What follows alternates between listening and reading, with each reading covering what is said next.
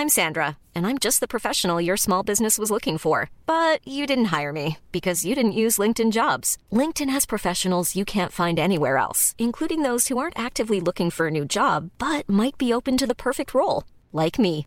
In a given month, over 70% of LinkedIn users don't visit other leading job sites. So if you're not looking on LinkedIn, you'll miss out on great candidates like Sandra. Start hiring professionals like a professional. Post your free job on linkedin.com slash people today.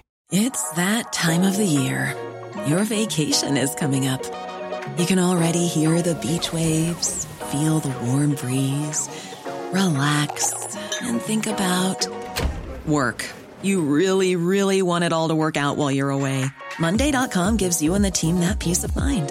When all work is on one platform and everyone's in sync, things just flow wherever you are. Tap the banner to go to Monday.com.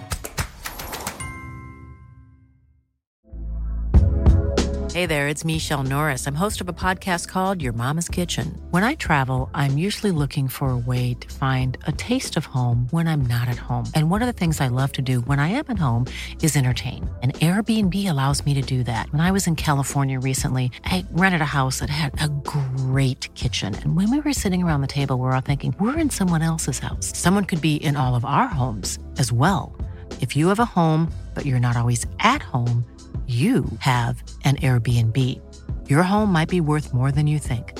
Find out how much at airbnb.com/slash host.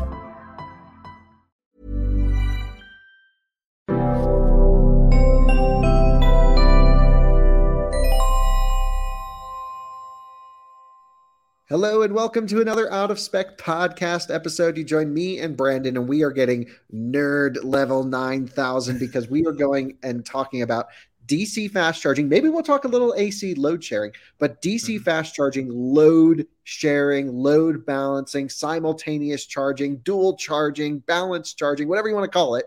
We're talking that. Grid management. But, yeah, there's so much going on here. But, you know, uh, Brandon, we were talking in a previous episode where you were in mm-hmm. North Carolina with your R1T and you were at a EVgo Delta unit and it had a very mm-hmm. weird sharing strategy. We've also seen other chargers do mm-hmm. weird sharing strategies. So, do you want to give us a high level overview of what we're even talking about to our audience who may have no idea what we're discussing?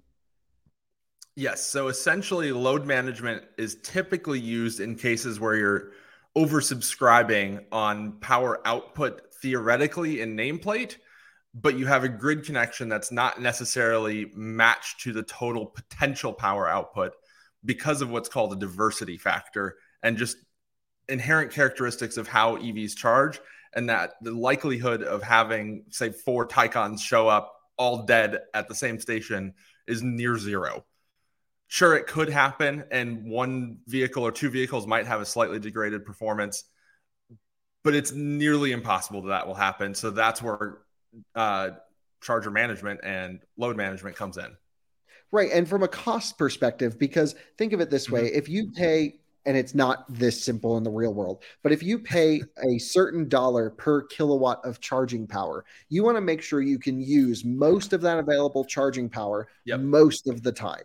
And so mm-hmm. what companies will do is they'll end up putting in, you know, four or six or eight 350 kilowatt chargers that with one mm-hmm. car plugged into those, it'll get 350 kilowatts. With two cars plugged in, maybe it drops in half for that particular brick. Now, there's two mm-hmm. types of load sharing in general. There's entire site load management, and we filmed a video at the Sortimo fast charging park. Tesla version 3 superchargers are entire site load managed to an extent.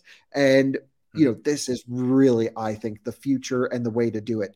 But then we get to installations like the new Electrify America installs, like the EVgo Signet and Delta installs. These are things that people will probably be running up to in common, mm-hmm. like ChargePoint CPE 250s in paired configuration, where mm-hmm. it's not the entire site that shares power, rather just an individual section. A couple chargers are linked. Version mm-hmm. 2 supercharging is just like that as well. Yeah, and there's another layer to that, and there's actually DC microgrids within that site, and we can touch on that when we get to Tesla Supercharger V3. But the most common you'll most likely see are the EVgo or the Electrify America with the either uh, balance charging, as Electrify America calls it, or what EV calls or EVgo calls their simultaneous charging, and they're either Signet or Delta units. The Delta units have this both CCS outputs on the same dispenser, uh, but the Signet units have two dispensers just hooked up to the same either single or paired uh, power cabinet configuration. Uh, so what happens with those is if you have one vehicle hooked up, you'll get full power, 350 kilowatt, assuming your vehicle can take it, or up to 500 amps, maybe more depending on the vehicle if it asks for more. Um, but you can also have the Delta units, and those have a weird power split. So those, if you have one vehicle hooked up, you'll get up to 540 amps or 500 amps on most vehicles with CCS. But if you have one vehicle plugged in that's getting over 200 amps, there's only a second channel that can do up to 200 amps. So you could potentially have one vehicle doing 500 amps and a second vehicle doing 200 amps is the maximum output of that station. Which means if you have, like what I've experienced myself, a Mach E getting 210 amps at a pretty flat part in its curve for a good 15 minutes, and I plug in my Rivian next to it, I'm only getting 200 amps. And that is a very frustrating experience, even though there's tons of power conversion capability. Right. So you're just leaving power on the table in this case. So mm-hmm. yeah, I mean, let's get into these uh, you know, these single cabinet sharing situations, right? The, this mm-hmm. is what we're mostly running into in America before we get to the DC microgrids. Um, mm-hmm. why is it that a version 2 Tesla supercharger right now, I guess they both go half split. There's no longer priority. When you have one Tesla plugged mm-hmm. in, it'll get 150 kilowatts. When another one comes, it brings you both down to two to 75. Rivian Adventure Network, by the way, works the same way. They can string up to 3 mm-hmm. You can get full power mm-hmm. on one, 150 kilowatts if two are in, and only 100 kilowatts if three are in. And so, mm-hmm. really rough charging when you're charging multiple cars. What's going on with the yeah. Delta where there's power on the table? Why why can't it do the full split? So my suspicion, most likely, is that it's uh, wire size limited or bus size limited on one of the two ends, because you don't want to size it for a thousand amps, because that's going to be some big boy wires. That's probably 750 MCM wiring. I mean, consult the NEC chart for the actual uh, wire sizing, but it's big wiring for a thousand amps, and that's just not that practical. And realistically, you're probably not going to encounter that very often. But you could have it that it has better modularity of balancing those two. So you could have a 700 amp limit. That's pretty reasonable, I'd say, on that type of scenario. But be able to split it, say 300, uh, 400, or 350, 350. I think doing 50 50 is probably the most fair. That way, everyone's just limited the same amount or have the ability to do higher current than is necessarily required for the power level. So, like on an ABB Terra 184, for example, even though it can do 180 kilowatt to one vehicle at 400 amps, or it can do um, 90 kilowatts to each vehicle if it's sharing power, it can actually do up to 300 amps on each output. So, it actually increases the total current output to 600 amps total if it's doing two vehicles at once, but that's an all in one unit. So it's a little bit different as far as you don't have the wiring going from the cabinet to the dispenser. Right. You don't have that long run because everything's just right in that mm-hmm. one little box, which is really nice. I do like that a lot. Yes. So yes, it simplifies installation quite a bit.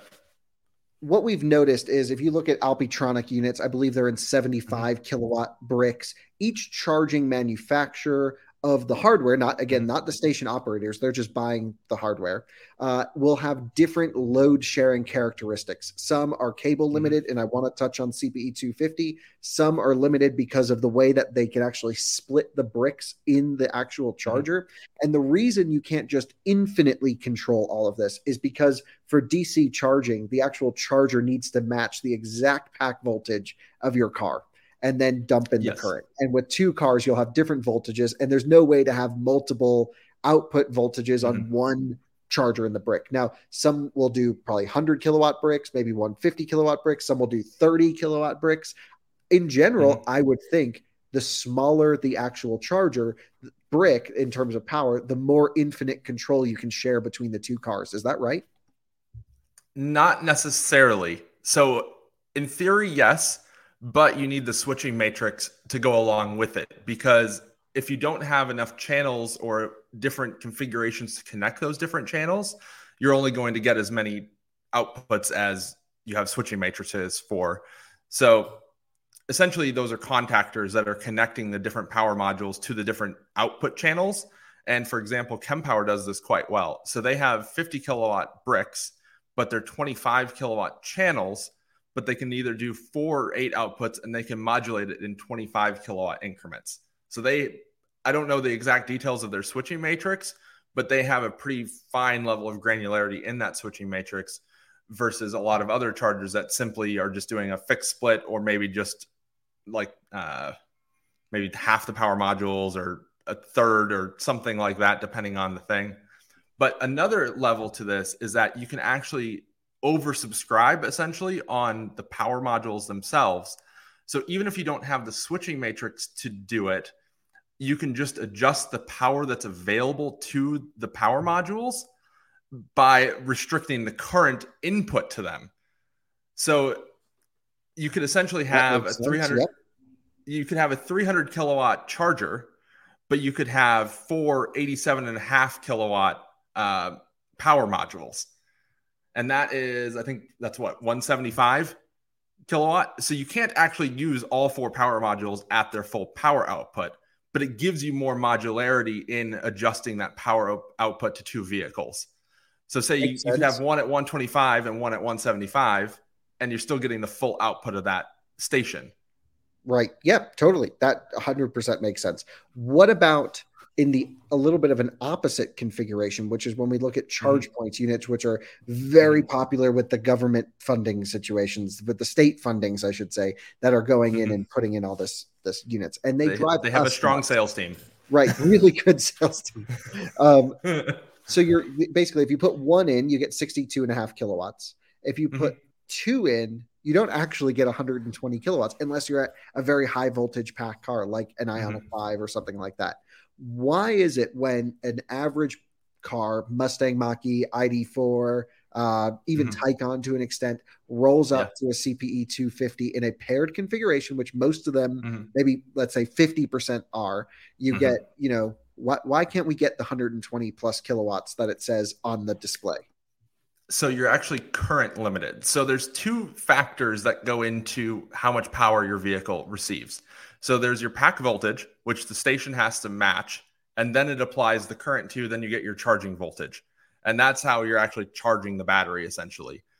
And you can have 125 kilowatts of power conversion capability, but if you don't have a cable that's rated for the current that's necessary to output that 125 kilowatt, so 125 kilowatt divided by 200, which is the cable limitation on a CPE 250, that's the pack voltage you have to be at in order to actually receive 125 kilowatt. And with most vehicles sold today being in the 400 volt class, so that's as low as high 200 volt on a really dead lower 400 volt car, all the way up to potentially like 450 volts on a nearly full uh, Rivian BMW i4 iX. So that's a really wide range. If you're only at say 300 volts, you're only getting 60 kilowatt. If you're at 450 volts, you can get 90 kilowatt. And if you're at 600 plus volts, you're getting 120 plus up to 125 kilowatt. And so the way the ChargePoint CP250 is set up, they have 30 and change kilowatt power modules, two of them per unit, and then they have a DC bus between them if they're in a paired configuration.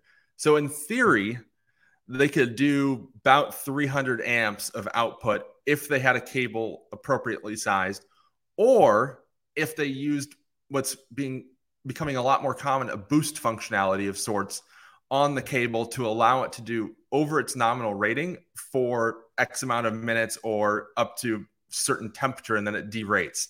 And i think that would probably be the most appropriate strategy for this hardware in particular because they do want to have the 200 amp cable because that's just a common cable size and is pretty readily available. And generally makes sense whether it's in a paired or a single configuration. But you want to be able to get that full power at least briefly because most vehicles aren't going to get 125 kilowatt for their entire charge curve. Probably a few minutes or you have a Rivian that can do that for like a good 40 minutes, but that's not the norm.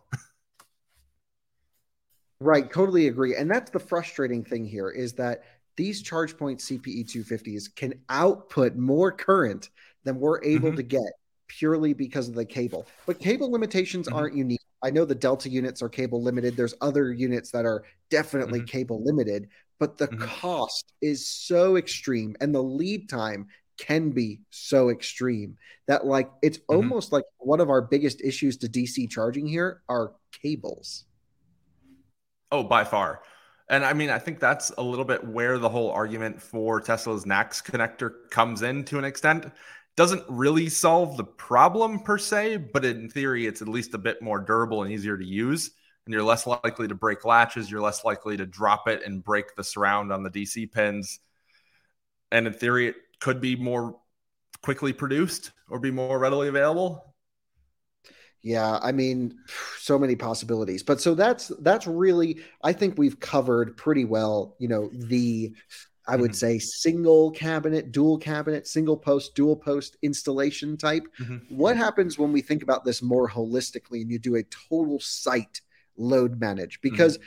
then it doesn't matter which plug you plug into, you can all park next to each other. Uh, you know, it, it's a free for all mm-hmm. at that point. You could have a bolt charging at 50 kilowatts and some dude getting 350, and you're not mad that someone took a 350 mm-hmm. kilowatt charger in a car that can only charge at 50 kilowatts what what who's doing this? What's what are the benefits? And i think most importantly what are actually the drawbacks for doing a full connected system? So let's start with some drawbacks here. So first of all cost. So realistically you're having more nameplate capacity than you're actually able to use at any given time. And with that you have the cable costs because you have the higher output stations. Generally i mean you could do it on a lower power site but you probably aren't going to because a lower power site or a smaller site is a lot more likely to actually be at full nameplate capacity. Um, so you're essentially leaving power on the table at any given point, even though realistically you probably wouldn't be using it anyway. But as far as pros go, there's quite a few, I would say. Uh, it allows you to use whatever unit you want and not have to worry about is this one going to give you the most power, assuming you have a site of all the same units and you can just pick whatever one you want. Uh, you can move it around. So there's you can either do it with uh, cloud-based load management or you can do it with a local site controller. So there's a couple different ways you can do that. But the biggest pro to doing load management on a site level is that you can manage your uh, grid connections. So there's two reasons for that. One, it saves you money on demand charges if that's a big factor demand charges can either be a really big factor or not as big a factor. I mean, there's demand charges that are as low as two or three dollars a kilowatt, which isn't a big deal, or there's some that could get close to twenty dollars a kilowatt, and that becomes a big deal at a high output site. But also in today's supply chain constrained world, uh, having a smaller connection allows you to get a smaller transformer, which might be a lot shorter lead time or uh, shorter time for the utility engineering or if they need to bring in additional capacity to that site if there's just not available grid connection or grid capacity to even connect to then you can at least get the site open. And even if it's not 100% you at least have something as an interim solution and can get it open faster which is i think should be a huge priority for everyone installing dc fast charging is get it open as fast as possible and kind of do what you need to do. And if you need to fix things in a few years as the market evolves, well, that's not the end of the world. That's, I think, to be expected, whether you're doing it what you think is 100% right today or not, because chances are it's not 100% right three years from now. Hmm, really interesting. So, can you talk a little bit about who's doing these types of load managed situations all around? We mm-hmm. know actually we're just really i think it's starting to catch on that version 3 chargers are not a megawatt per cabinet which is what i originally thought what everyone did until i think yeah. you shared with everyone that you're like, oh, I just pulled the specs on this. They're actually grid connected, or I should say, sorry, DC bus connected between charger to charger, and you can really yep. share the power across the whole site. Yeah, I don't know why no one realized this prior. I mean, it was hiding in plain sight. It's on the side of every single V3 cabinet. Yeah, that it just only has a 600 amp connection, 430 amps maximum. Um, but if you start looking at site plans, which in a lot of cases are public record when they get submitted to counties and things for permitting, uh, you can see on their single line diagrams that they have DC buses between the cabinets. And you can also see that on the data label on the cabinets themselves that they can accept, they can either output or sorry, they can input up to 575 kilowatts of DC to the cabinet. So they have what they call a star center. That's the controlling cabinet. You can link up to three of them, at least as of today.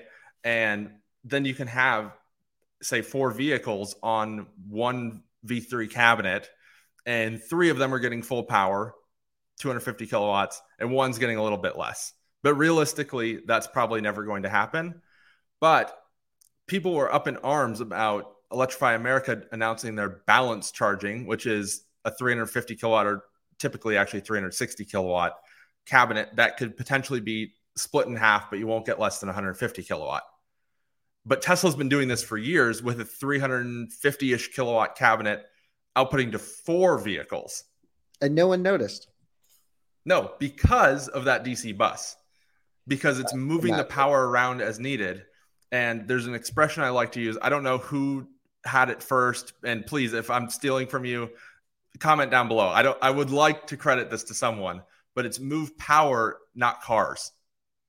Smart. I like that. That yes. is that is how every DC site should be managed or approached. That saying yes. right there. Yes, move power, not cars. So have more power than or have more ports than you have power.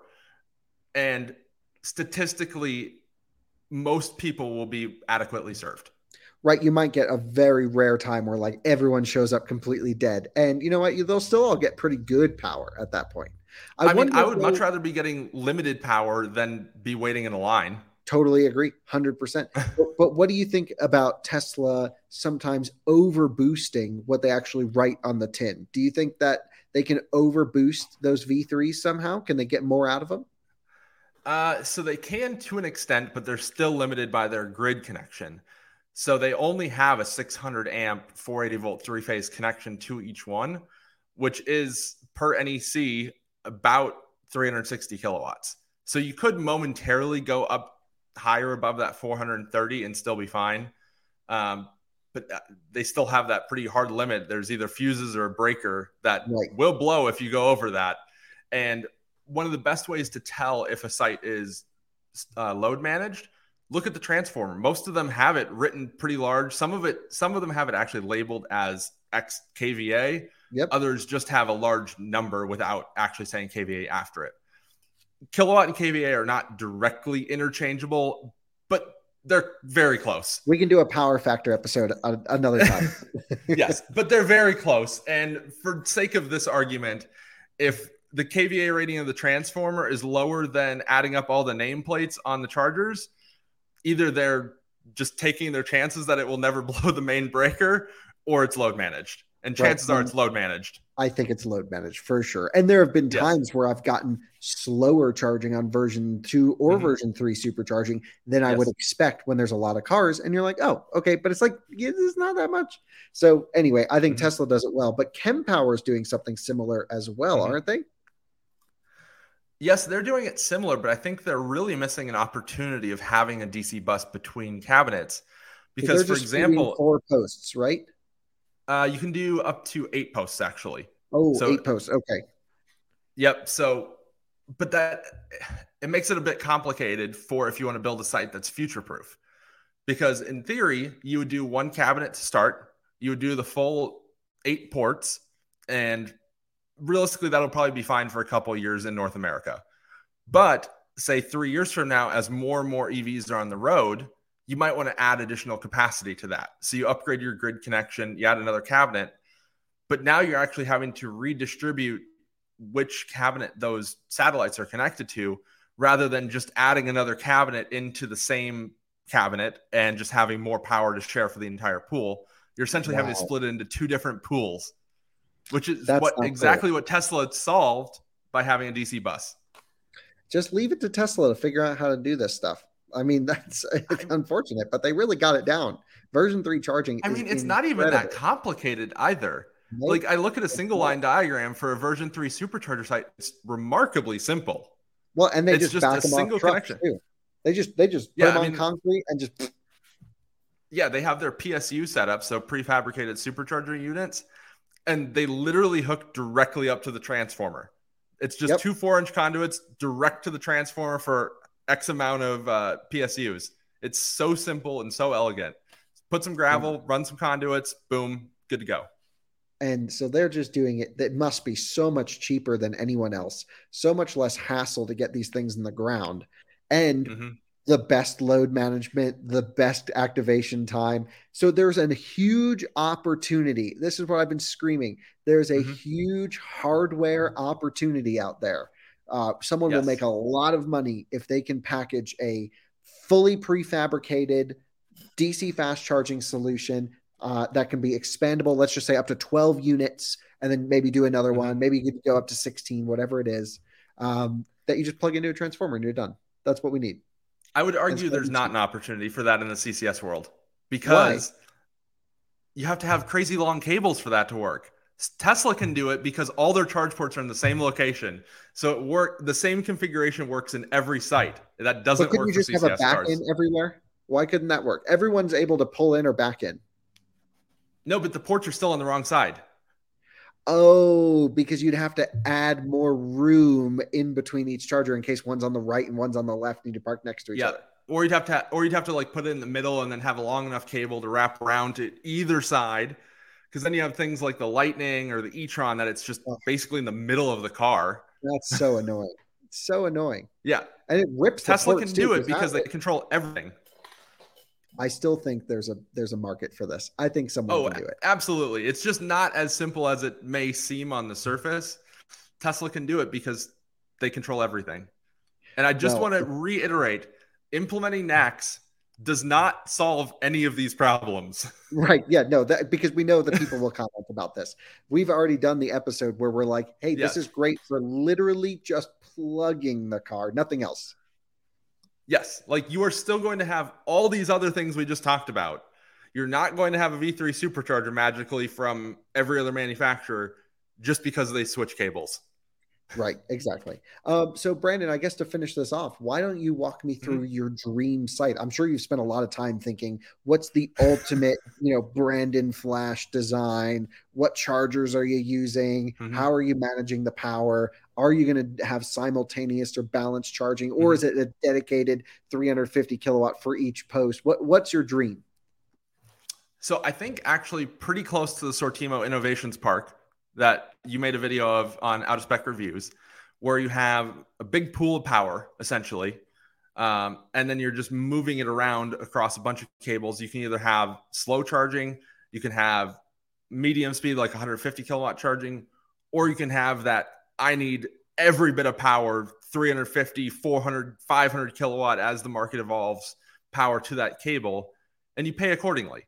So if you're if you only need 25 kilowatt, well, you're going to get I don't know, say 10 cents a kilowatt hour. If you're getting 150 kilowatt, you might pay say 30 cents a kilowatt hour. And if you're really in that much of a hurry that you need all the power that maybe you're paying 70, 80 dollar 20 a kilowatt hour in some crazy setup because realistically that matches the economics of how a DC fast charging the cost of goods sold works. Because adding just additional kilowatt hour sold at a lower power level it's pretty low cost on an operation side. Whereas having that crazy high peaky load that's what's setting your demand for that month and that's what's incurring the majority of the cost in a lot of utility tariffs. So um, maybe we should have a whole nother conversation about how DC fast chargers need to be priced because I personally love the idea of charging more the higher power levels you go rather than oh do you have this membership that membership? It's just Yep. like no i want big boy charging just let me pay for it. Or hey i don't mind like Yeah. i'm running a lunch i'll take 50 kilowatts i don't know. So yeah i have a lot of thoughts on that. that's a whole different episode yeah, can't thank you enough for your insight as always. We have a lot Mhm. of charging topics. I mean, we have years worth of charging topics, even if we did two episodes a day. Um, but but you know, and it's changing our so fast it's insane. I mean, every day there's news, there's this. I keep running into charging bugs I want to talk about. So many things. So, um, you know, yes. comment down below if you agree or disagree with Brandon's mm-hmm. assessment mm-hmm. on the Sortimo fast charging park. I love the idea, not cheap. Mm-hmm. So, yep. But I think it all. could be done on a simpler level with, say, a Kempower setup plus some 350 kilowatt all in ones next to it. So you have two of those, and then you have a 600 kilowatt pool with, I don't know, four, eight ports. That's the simple version of that. Totally agree. There's a simplified city version, but I think mm-hmm. someone's got to build some big ass chargers here in America. We need we need to we need to lead the way here. We've always we lead the way in so many technical things, and charging we are last. I mean, everyone's surpassing way behind. Us. Yep. So we got a lot of work to do here. But thank you all for watching. More charging mm-hmm. topics to come. I mean, so many more to come. yeah, we'll comment what you want to see and join us on Twitter. Yes, exactly. We'll see you on another episode soon. Thanks for watching. Bye bye.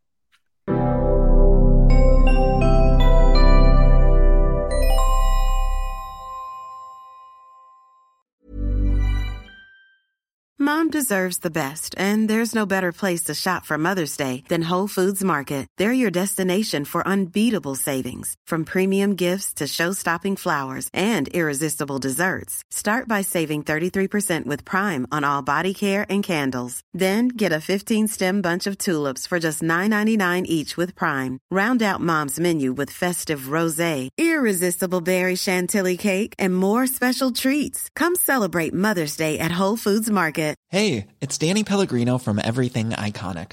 Ready to upgrade your style game without blowing your budget? Check out Quince. They've got all the good stuff shirts and polos, activewear, and fine leather goods, all at 50 to 80% less than other high end brands. And the best part? They're all about safe, ethical, and responsible manufacturing. Get that luxury vibe without the luxury price tag. Hit up quince.com slash upgrade for free shipping and 365 day returns on your next order. That's quince.com slash upgrade. Hi, I'm Daniel, founder of Pretty Litter. Cats and cat owners deserve better than any old fashioned litter. That's why I teamed up with scientists and veterinarians to create Pretty Litter. Its innovative crystal formula has superior odor control and weighs up to 80% less than clay litter. Pretty Litter even monitors health by changing colors to help detect early signs of potential illness. It's the world's smartest kitty litter. Go to prettylitter.com and use code ACAST for 20% off your first order and a free cat toy. Terms and conditions apply. See site for details.